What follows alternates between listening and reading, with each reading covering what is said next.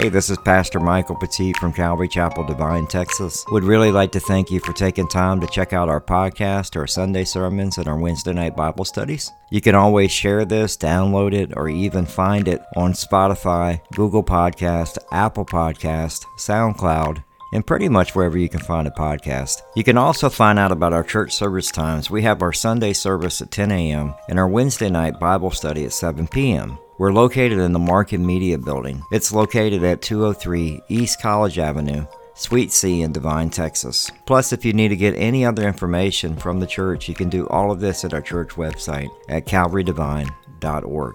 That's calvary divine dot org. Here's today's teaching. So if you want to turn to Mark chapter three, verses thirteen through nineteen. Mark chapter three, verses thirteen through nineteen.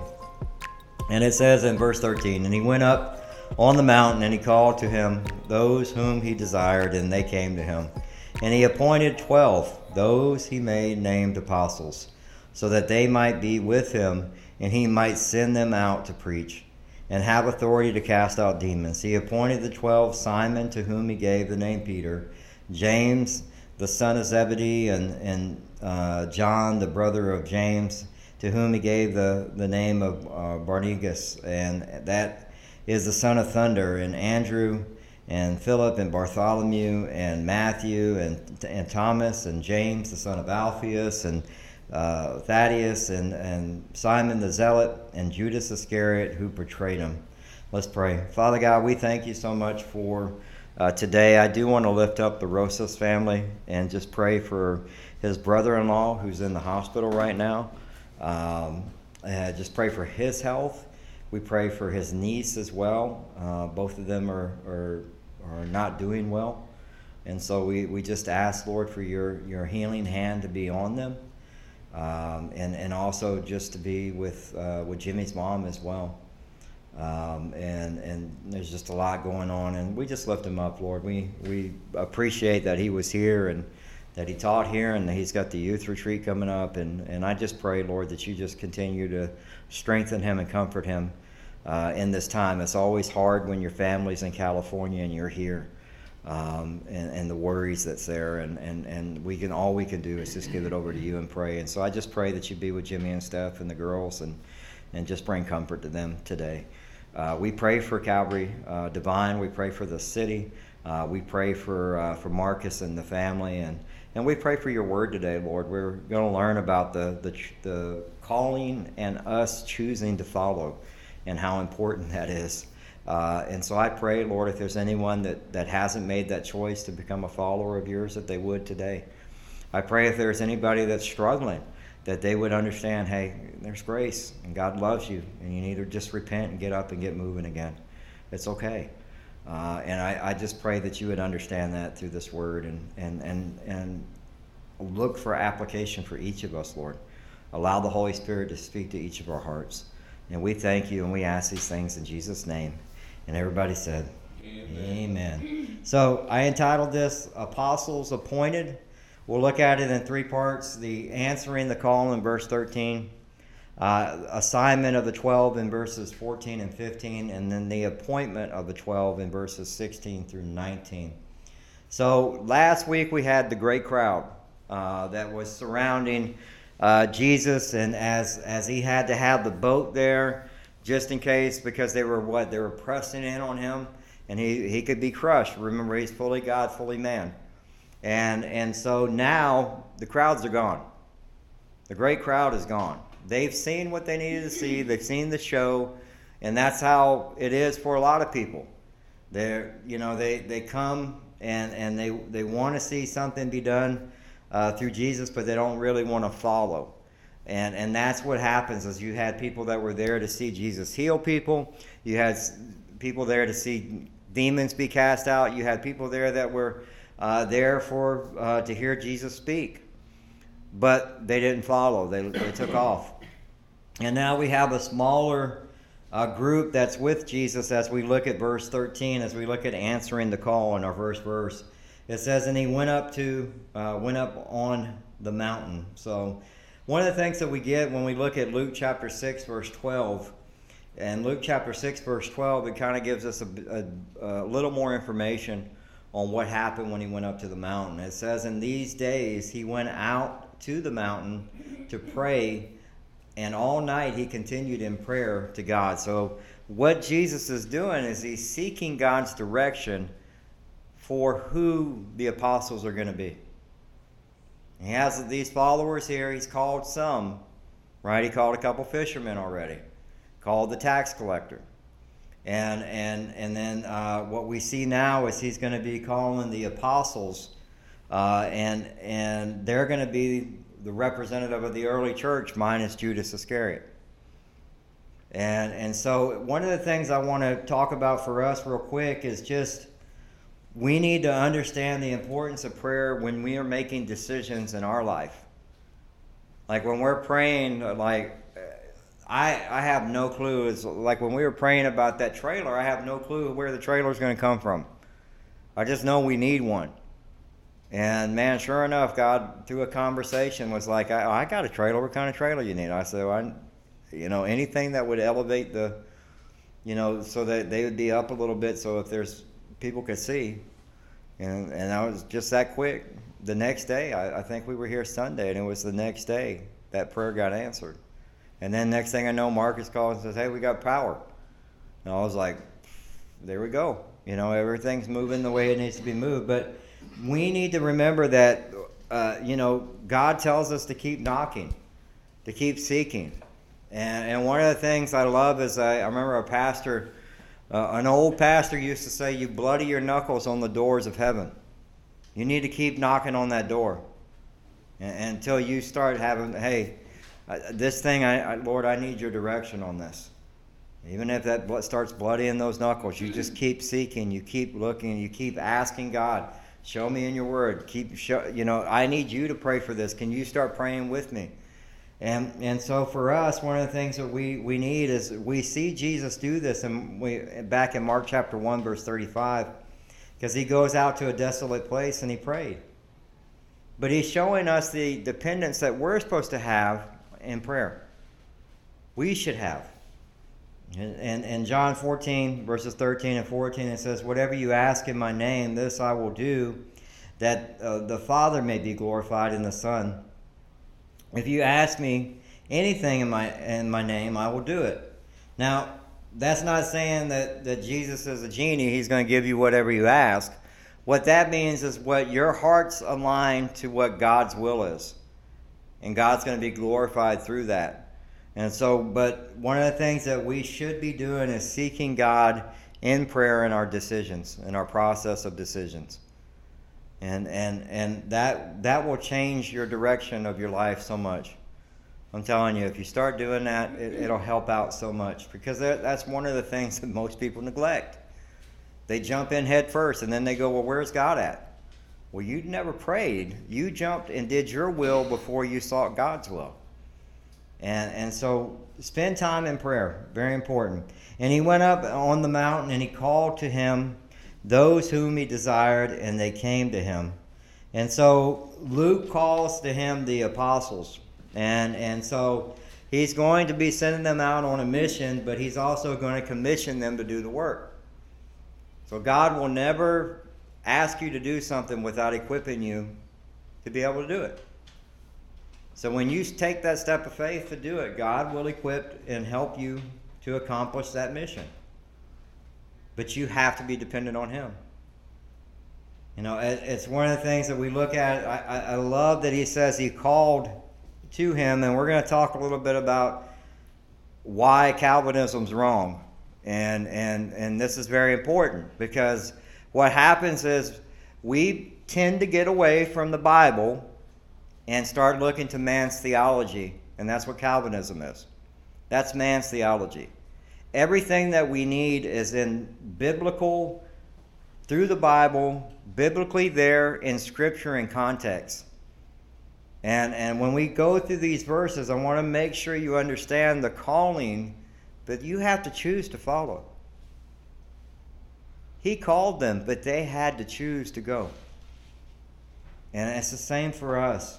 In Colossians chapter two, verse thirteen, it says, and you were dead in your trespasses and the uncircumcision of your flesh, and God made alive together with him, having forgiven us all our trespasses by canceling the record of debt that stood against you with its legal demands. This is set aside, nailing it to the cross. And, and so one of the things that we see is that we are dead in our trespasses. We are born with this sin. Adam, the, the, that's who's responsible for it. Not Adam and Eve. God held the man responsible, so Adam. So every person that's born into this world is born with sin. They have the sin nature. In Romans chapter five, verse twelve, it says, "Therefore, just as sin came into the world through one man, and death through sin, and so death spread to all men, because all sinned." And I want you to make sure you catch the word all. Everybody, right? We all have sinned. We all fall short, uh, short of, of the glory of God.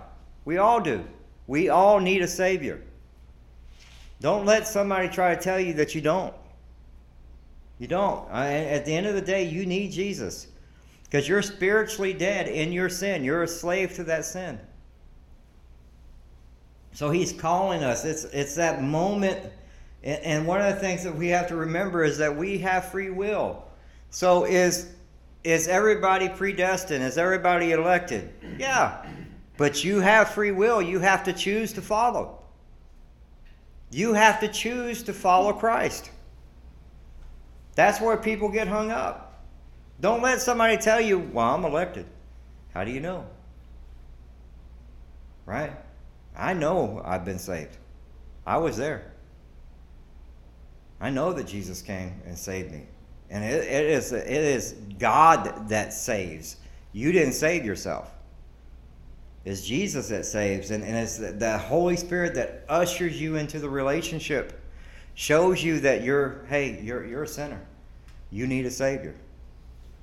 And it says in Jeremiah chapter one, verse four and five, it says, "Now the word of the Lord came to me, saying, Before I formed you in the womb, I knew you. And before you were born, I consecrated you. I appointed you a prophet to, to uh, the nations."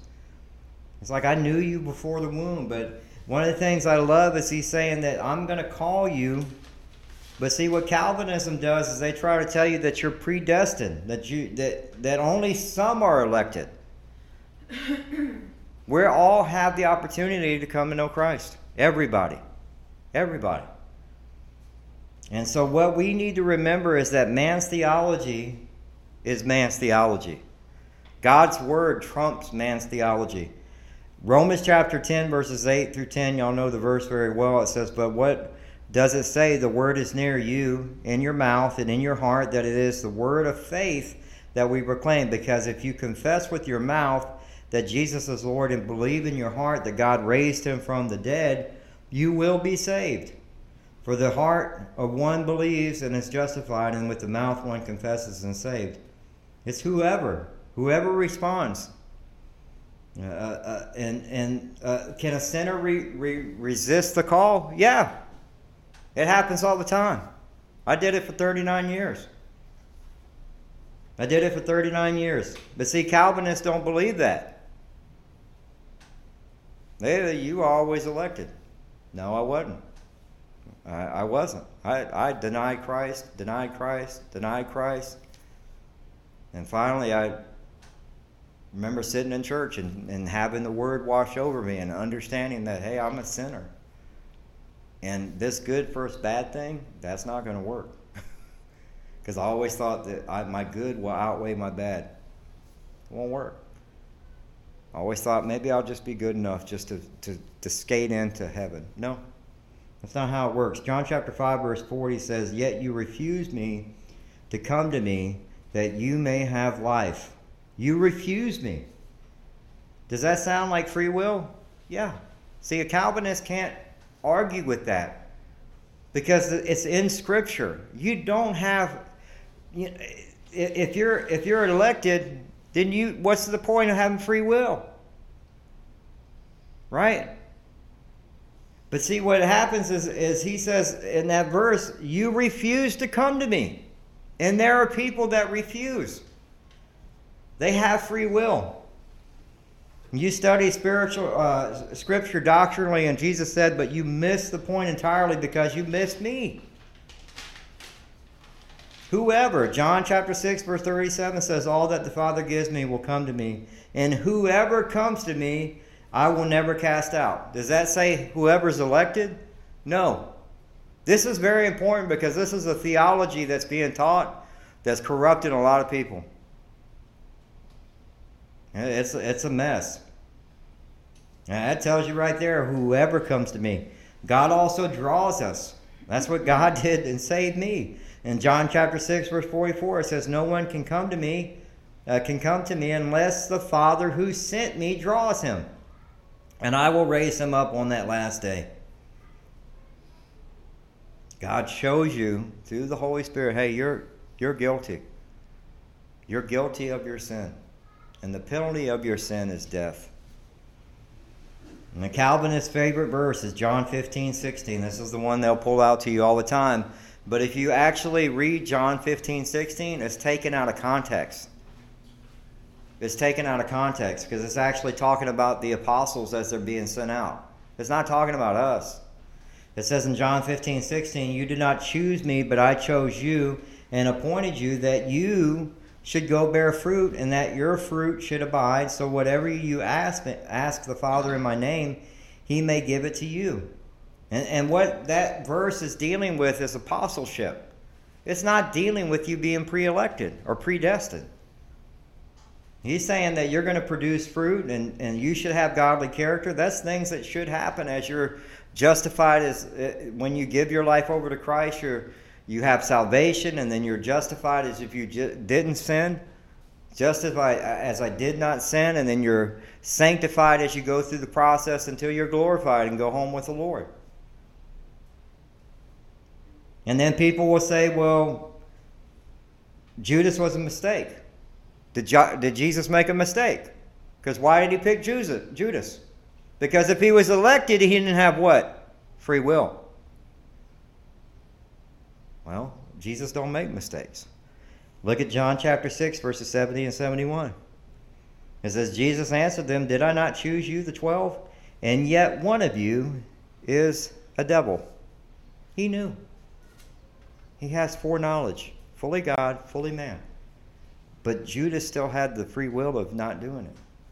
He spoke to Judas, the son of uh, he spoke of Judas, the son of uh, Simon Iscariot, for he, one of the twelve, was going to betray him.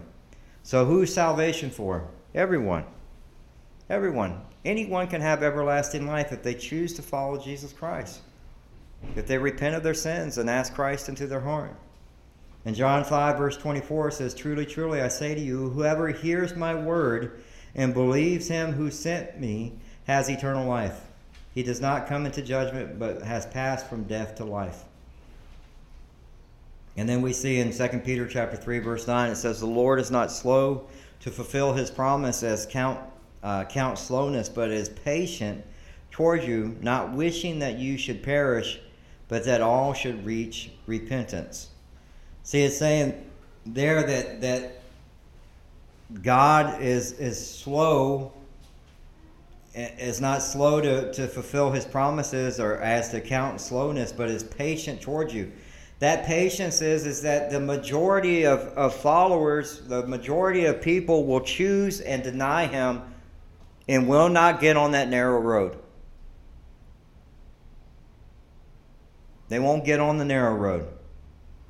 And it's for anyone. Anyone can come to know Jesus. It tells us that in the last, and, and near the last chapter here in Revelation chapter twenty-two, verse seventeen, it says, the Spirit and, and the bride said, come, and, and let the one who hears say, come, and let the one who is thirsty come. Let the one who desires take the water of life without price. Come. He's for anyone. And so be very careful with man's theology and Calvinism. And we're going to get more into this when we get into Calvary Chapel Distinctives, because we got to talk about Calvinism and Arminianism, and we'll go through that very deep and very much detail. Uh, and, and because sadly, it's it's causing a lot of people problems, because they, they, they, you know, I'm elected. I don't need to do anything. I can live the way I want. and it just is a mess. And and you have to choose to, to follow Christ. He's going to call you, but as the apostles, what did they do? They came. He chose, but what did they do? They came to Jesus. And that's the same thing for us. We have to choose as, as Christ says and calls us, we have to come to him.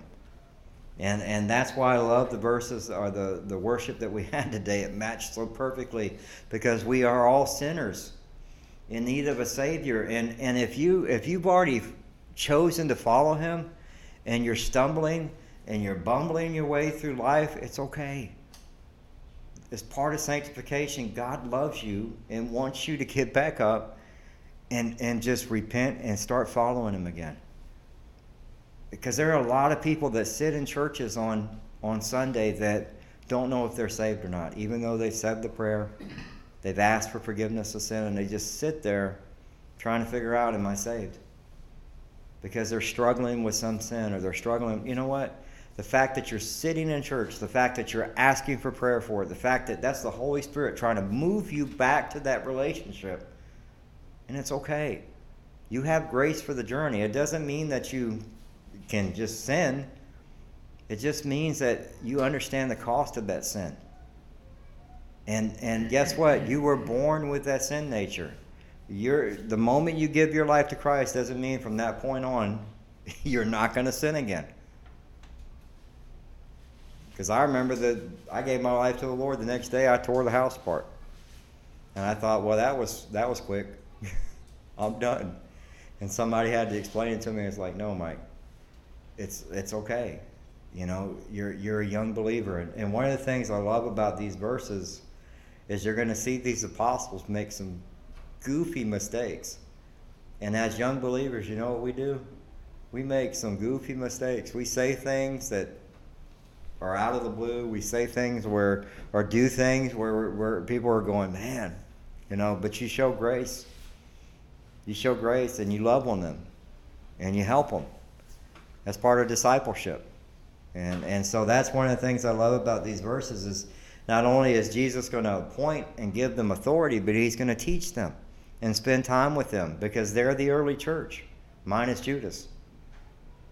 This is how the church is going to get started. Verse fourteen and fifteen, appointed to serve with authority.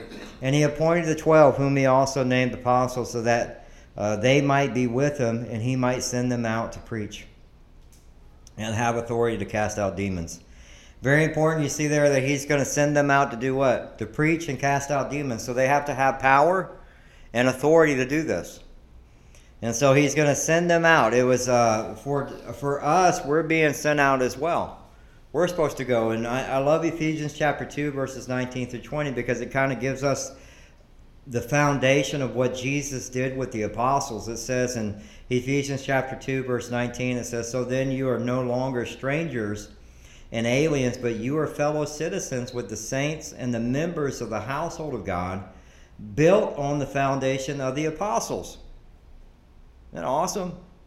You're, you're, you give your life, you're on that foundation with the apostles and the prophets. Christ Jesus himself being the cornerstone. But you have a call as well to, to share the gospel for us in Matthew chapter twenty-eight, verses nineteen through twenty. It says, go therefore and make disciples of all nations, baptizing them in the name of the Father and the Son and the Holy Spirit, teaching them to observe all that I commanded you, and behold, I am with you always to the end of the age. And I love this because what we see is Jesus is going to take these men and he's going to spend time with the apostles and the disciples, because remember, there's still more that are going to be sent out. But the apostles are the ones that he's really going to focus on. And he's going to spend time, he's going to spend time eating with them and walking with them and talking with them. And and, and it's that relationship that he has with them that he wants to have with you. It, that's what it's about. It's a relationship. And there's no substitute with you spending time with Jesus. You should be doing that. He wants to hear from you. He wants to, to speak to you through his word. It's a relationship. He wants to know what's going on in your life. He wants to, if you're, that, that beautiful song, just a little longer. Just give me just another minute with you, Lord. That's how we should be, d- desiring that. Spending time in fellowship and prayer and, and, and His Word, and, and, and at the same time just meditating and, and just being quiet, slowing life down to be in His presence. And He says that He's going to, He might send them out to preach, and then uh, He's going to do what? He's going to send them out with authority too, and have authority to cast out demons. So He sent them out with a, a authority and power. He He, he licensed them to do this, and, and God uses us and does this a lot. And we see this in, in Amos chapter seven, verse fourteen and, and fifteen. It says, Amos answered, uh, said to a- Amaziah, uh, I was no prophet nor a prophet's son, but I was a herdsman and a dresser of sycamore figs. But the Lord took me from following the flock, and the Lord said to me, go prophesy to my people Israel. Now, Amos, same thing, had a choice, right? God tells him to do what? Go. Is he a preacher? No. Is he is he a pastor? No. A worship leader? Nothing like that. He's not involved in temple worship. He's not. He's just a herdsman, and he deals with sycamore, uh, the the sycamore trees, the figs. And and yet God says, I'm going to use you, and that's how it is for us. He uses any of us, just like these apostles, just like these apostles. He uses the, the, the, the foolish things of the world to confound the wise. But He also says, go. And when God says go, as a follower of Christ, you have a choice to either go or not.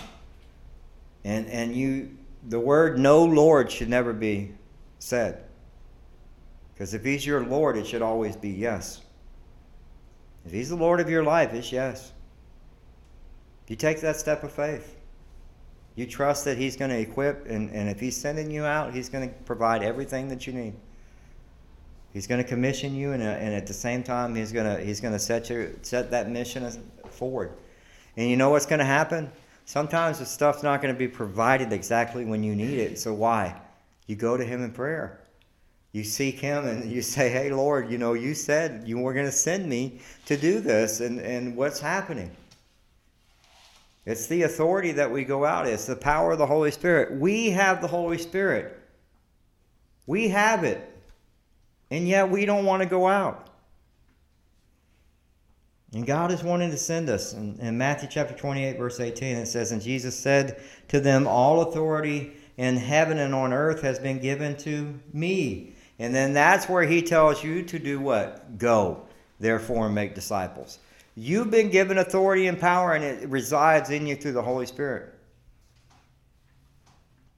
You you have the ability to, to go out and share the gospel, to, to, to share your testimony. Some of you uh, probably have never done certain things in ministry, and it just, that's God. And you see people stand up, and you go, man, where did that come from? That's God. That's God moving in that person and God using that person. But that person has to choose to, to go, to answer that call. We have the authority to preach. We have the authority to pray uh, for healing. We have the authority to lay hands on the sick. We have the authority to cast out demons by laying hands on them. We have no authority, but Jesus does. But we can lay hands on them. A lot of people won't do that. They get freaked out when you... I, man, let me tell you something. It's scary. But you better be pray, prayed up before you go do that stuff. Because you're going to hear some stuff that just makes your skin crawl. And all you can do is just... You go in and pray. All you can do is trust that God, whatever God's going to do, God's going to do. But you have that power in you. You have that authority that's been given to you. What are you doing with it? That's why, you know, Joe would always tell us, people are, you're going to want to go talk to David, or you're going to want to go talk to Solomon, and you're going to want to go talk to all these different people, and they're going to want to talk to you and ask, but you had the Holy Spirit in you. What did you do with it? You had the power. You had Jesus residing in you. And what did you do with it? And so that's one of the things we need to remember as we're, you know, as we're uh, being appointed to serve Because we, when we choose to follow Jesus, we're called to serve. All of us. We all have a gift, at least one. And we'll talk about those too when we get in the Calvary Chapel distinctives, as we talk about the, the gifts of the Holy Spirit. And then we look at the last verses here, and at the appointed twelve in verses sixteen through nineteen.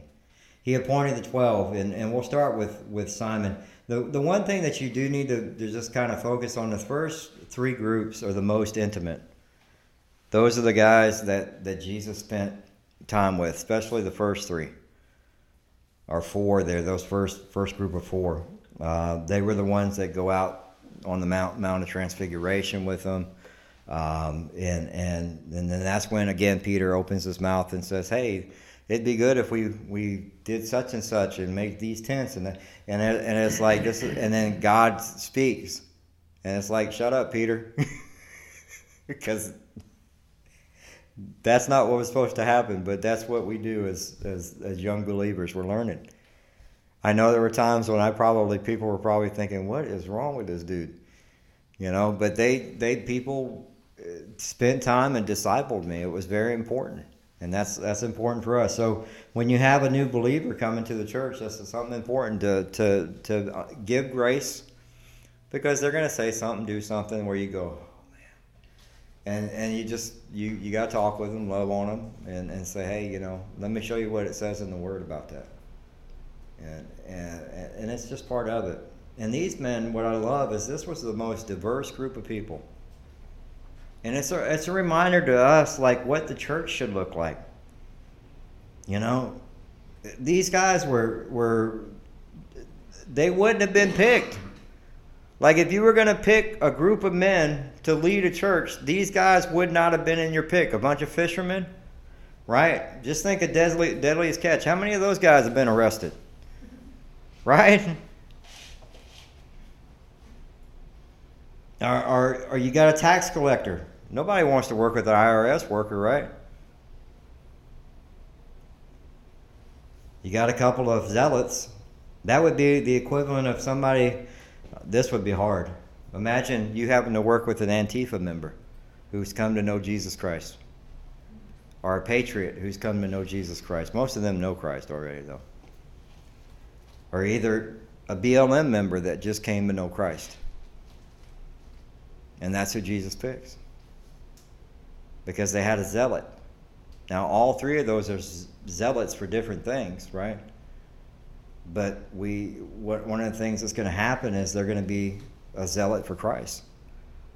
They're going to be, their zeal is going to come for the Lord. But what it is, is Jesus takes all these men, and they're going to be the early church. A group of men that never would have probably hung out together. Right? A group of men that never would have hung out together. So should how how should the church look? Should we have a white church or a black church? No. The church should be diverse. You know what your church should look like? Walk into H E B. Walk into Walmart. It's a group of people, right? That's how the church is supposed to look. That's what the church should be. They're not supposed to be segregated. That's never supposed to happen. Just something from this that I got when I read this, because in the South, that's a big thing. There's the white church over there, and there's the black church over there, and there's the Spanish church over there. And guess what? That's not how it's supposed to be. When I came to church at Calvary Chapel, you know what I found? It was a, a diverse group of people. It looked like H E B. It looked like Walmart. And that's how it's supposed to be. Right? And I love this, because it, he's going to send these guys out. He's going to send them out. And, and, you know, what we see, and I'm not going to go into in a very extensive breakdown of each guy, because reality is, is you're going to learn about them as we go in the book of Mark. And you're going to go, oh, that was Peter that said that. Because Peter usually does that. Right? Uh, you're you're going to see the sons of thunder when they when they when they they do what they do. But Simon Peter, actually the the, the word Peter means rock, right?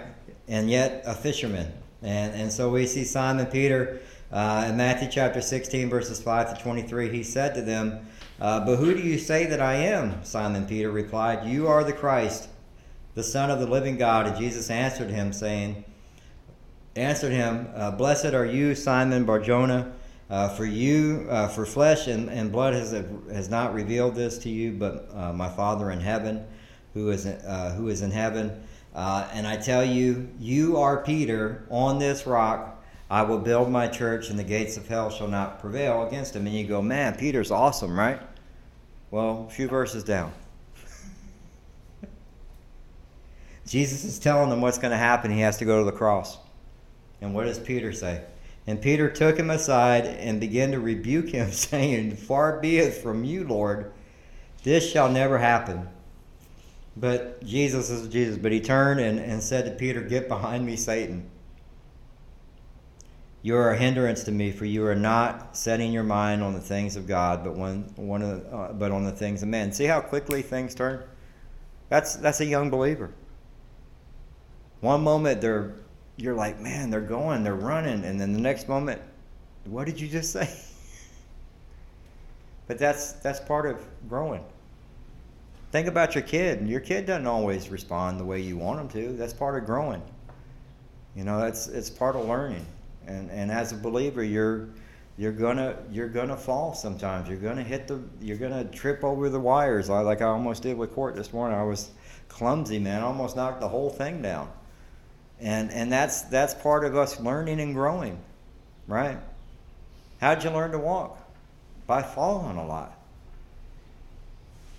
So don't beat yourself up if if you're struggling in your relationship with the Lord. It's okay. God loves you. He wants, to, he wants, like he's telling you what? Set your mind on the things of God. Set your mind on the things of God. We see James and the son of Zebedee, the, uh, the, the known as the sons of thunder there, right, in verse seventeen. We see that because in Luke chapter nine, verse fifty-three and fifty-four, it says, But the people did not receive him because this is the people of Samaria, right? The people did not receive Jesus. Uh, receive him because his face was set towards Jerusalem. And the disciples, James and John, saw it and said, Lord, do you want us to tell fire to come down from heaven and consume them? Not Jesus, do you want to, but can we? Can we tell, right? This is the sons of thunder. Okay? These are the people that are the apostles. But they're going to go on, and you see the that time they spend with Jesus and how much they grow and how the early church is going to come from these men, except for Judas. Then you have Andrew and Philip and Bartholomew, Matthew and Thomas and James, the son of Alphaeus, uh, Thaddeus and Simon the Zealot. So uh, we know Andrew was Peter's brother, and Andrew was actually different than Peter's brother because he was a he was a quick he, he was a better thinker. He didn't respond right off the cuff. Like Peter would just say it. And Andrew wasn't that way because remember when they were feeding the five thousand, it was Andrew in John chapter six, verses eight and nine. One of his disciples, Andrew, Simon, Peter's brother, said to him, There is a boy here uh, who has five barley loaves and two fish, but what they are uh, what they are, are for so many. And so what Andrew does is he says, Jesus, this is what we have. Right, because Jesus asked them the question, and Andrew was the one who said, everybody else is like, we don't have enough money. And Andrew was the one who goes, this little kid has this much. You know? But that was, and, and that goes to show you that not every brother is the same as the other brother.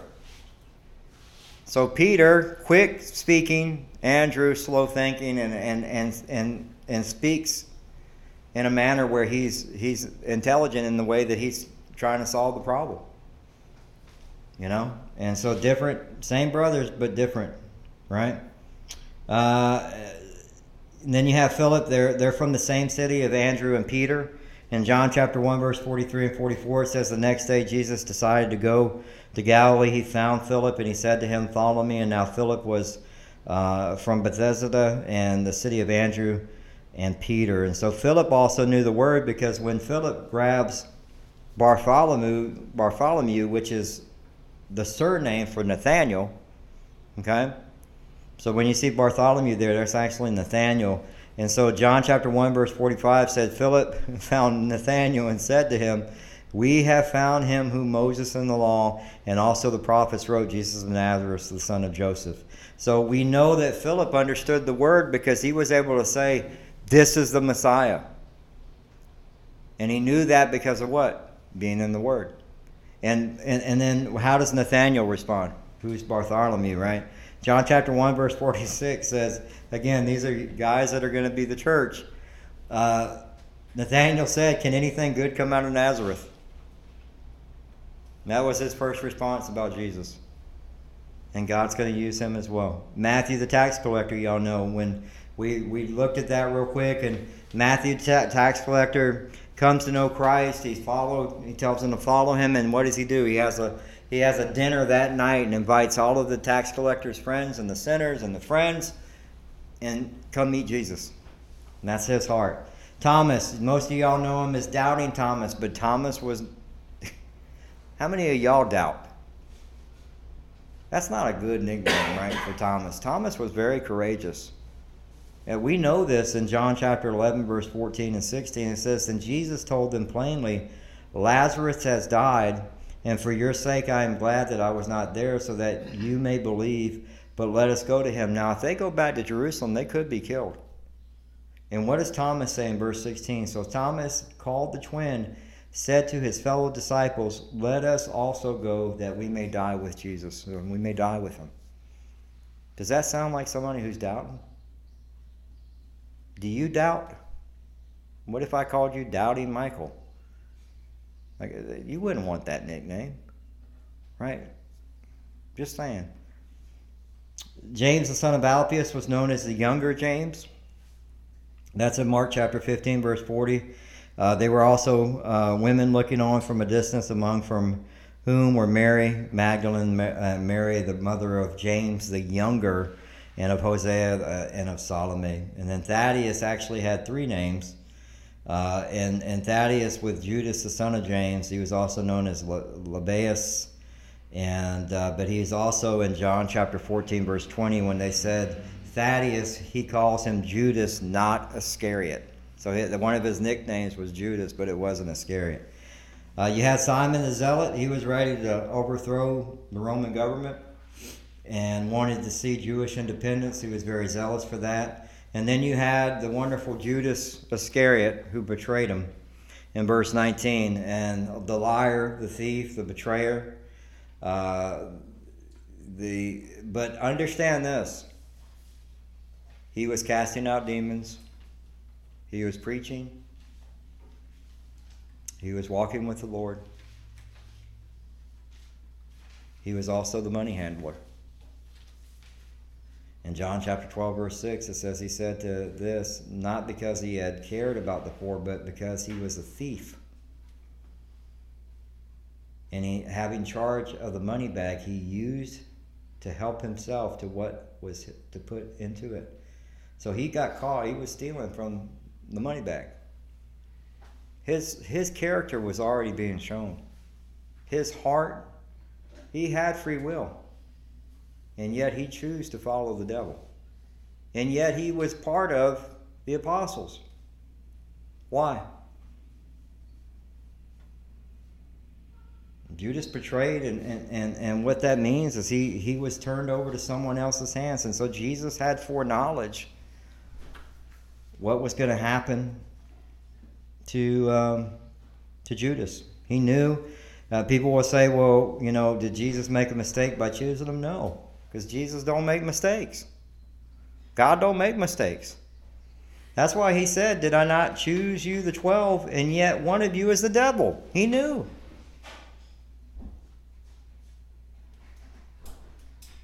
And so when we when we talk about the, the betrayer in the midst of the, the disciples, one of the things that we need to remember is that he was there, and and there was a time when when they Jesus says, "What are you know? No one is expect uh, was suspecting Judas." And in John chapter thirteen, verse twenty-two, it says, "When Jesus mentioned the betrayer in their midst, the other disciples were worried that that it was them.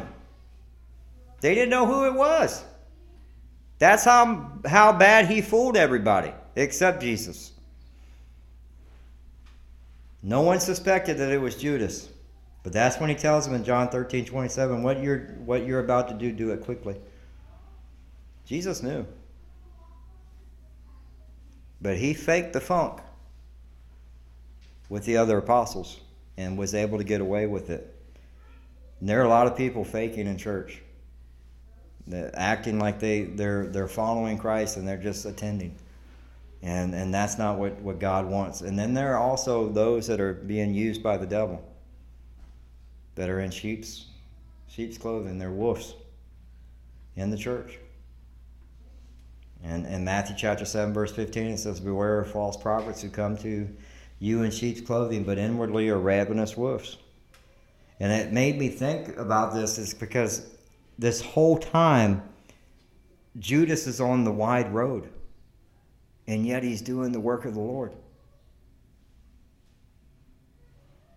And I was like, my Lord. That's how important our relationship is with God.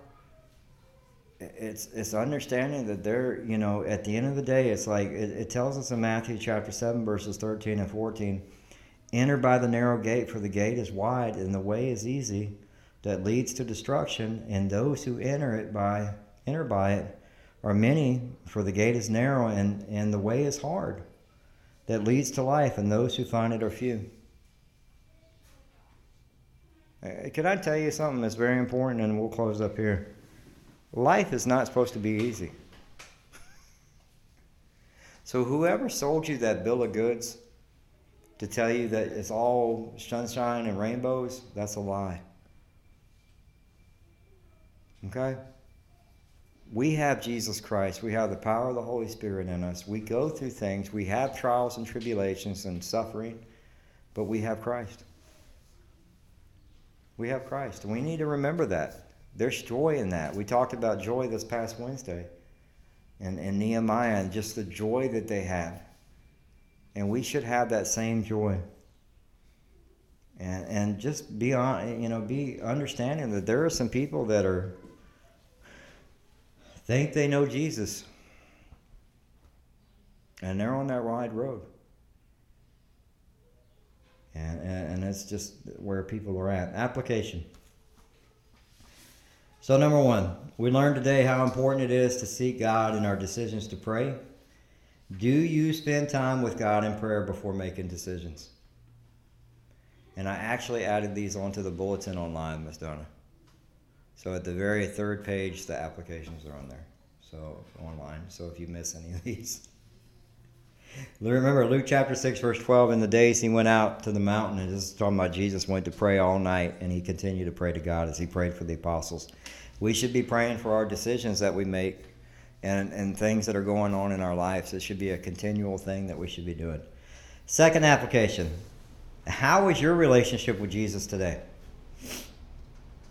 Jesus is going to spend much time with these men, these apostles that we're going to learn over the next, you know, however many chapters we have still left to go.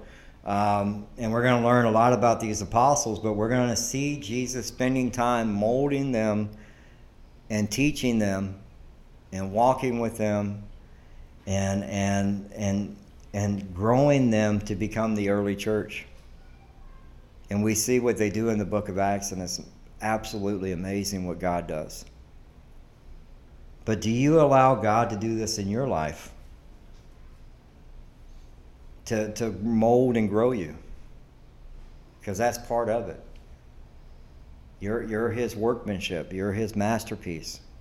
That you're that clay that he's going to mold, and uh, you know sometimes he's got to get the jackhammer out and knock some stuff out, and sometimes he'll use that little tiny scalpel to cut some stuff out. And but he's molding you, and and and and we need to be we need to be. Uh, the clay, because the clay doesn't tell the the creator, well, this is how I should look. It's like my daughter when she painted her picture. It's like, well, I would have done this. Well, you didn't paint it. I painted it. That's how I wanted it. You know? So just remember, Jesus trained his apostles, spent time with them, and, and our relationship is very important. Uh, last one, are you faking it in church? Maybe you've been just uh, that church zombie with no life. And and I, one of the things I don't want you to be is on that wide road. And uh, that's something that's very important to me, is like I, what I, my prayer is for this church is that people would grow in their relationship with God. I understand you're not going to be, you're not perfect. I'm not. Okay? We're we're all imperfect people, and it, and it, it's His perfect church, not it's, it's God. It's Jesus. But it, we're all imperfect. But what I what I pray is that you pursue a relationship with Christ, and and that you're continuing to seek out, continuing to, man, look, I know what it is. I know guys that have struggled with addiction, and they do good for a year, two years, three years, and then boom, they hit a they hit a wall. And it's amazing because the Holy Spirit's still in them, and it's ushering them back to that relationship. And God still loves them. God still has grace for them. And we need to remember that. God's not done with you. He wants to use you. And so on that, we'll close out in prayer. Next week, we'll be finishing up the book of Mark, chapter three. Um, and this Wednesday, no service here, but online, yes. And so we'll be at V B S. So let's pray. Uh, Father God, we do come before you. We thank you so much for uh, today. We thank you for these men, these apostles that you spent time with, that you uh, groomed and, and grew and, and molded. And, and I pray that you do that with us, Lord. As we are your disciples, I pray that you you uh, you mold and and and work the clay however you need to work it, Lord. Uh, help us to walk with you. Help us to uh, to have that relationship where we're wanting to spend time with you, where we're wanting to uh, to be with you, and and at the same time, Lord, as we open up your Word, allow us to hear from you. I thank you so much for, for all that you're doing in this church. I thank you for everyone here. I pray, Lord, that you just continue to bless us this Sunday. Allow us to think. I mean, at the end of the day, do we know somebody that's on that wide road?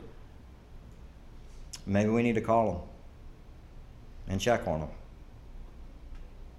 Maybe we know somebody that may be struggling with something today. Just check on them. That's the whole point of discipleship, is, is that we're here. You know, I love that it says that they built on the apostles and the prophets and then the cornerstone of Jesus Christ. You're part of that foundation. You have the power of the Holy Spirit in you. And so I pray that, that you would take that step of faith and, and do what God has called you to do. And, and we thank you so much for this city. We thank you so much for uh, for this, uh, being able to be here in this building. And, and, and I thank you so much for these wonderful people that are here this morning. I pray, Lord, that you bless them. Uh, bless their marriages, their families, uh, their their just their businesses and and and and, and their work. Uh, we thank you, Father God, that uh, that we live uh, here in in uh, in Texas, and we do pray for the state. We pray for our our leaders. Uh, we pray for unity. Uh, we pray for that division to to, to stop. And uh, and we just ask, Lord, that you just continue to uh, to be with us this Sunday. We thank you, and we ask, oh we pray for we got one home that's not feeling well still, and we pray for her, and uh, just ask, Lord, you just continue to, to heal her up, and and uh, and just uh, whatever whatever pain, whatever whatever itching, whatever any of that stuff that's going on, Lord, help her. Uh, and and uh, and I just pray again again for the Rosas family. And just what they're going through right now, uh, as they have multiple people in the hospital, and, and uh, one on a ventilator and one in I C U.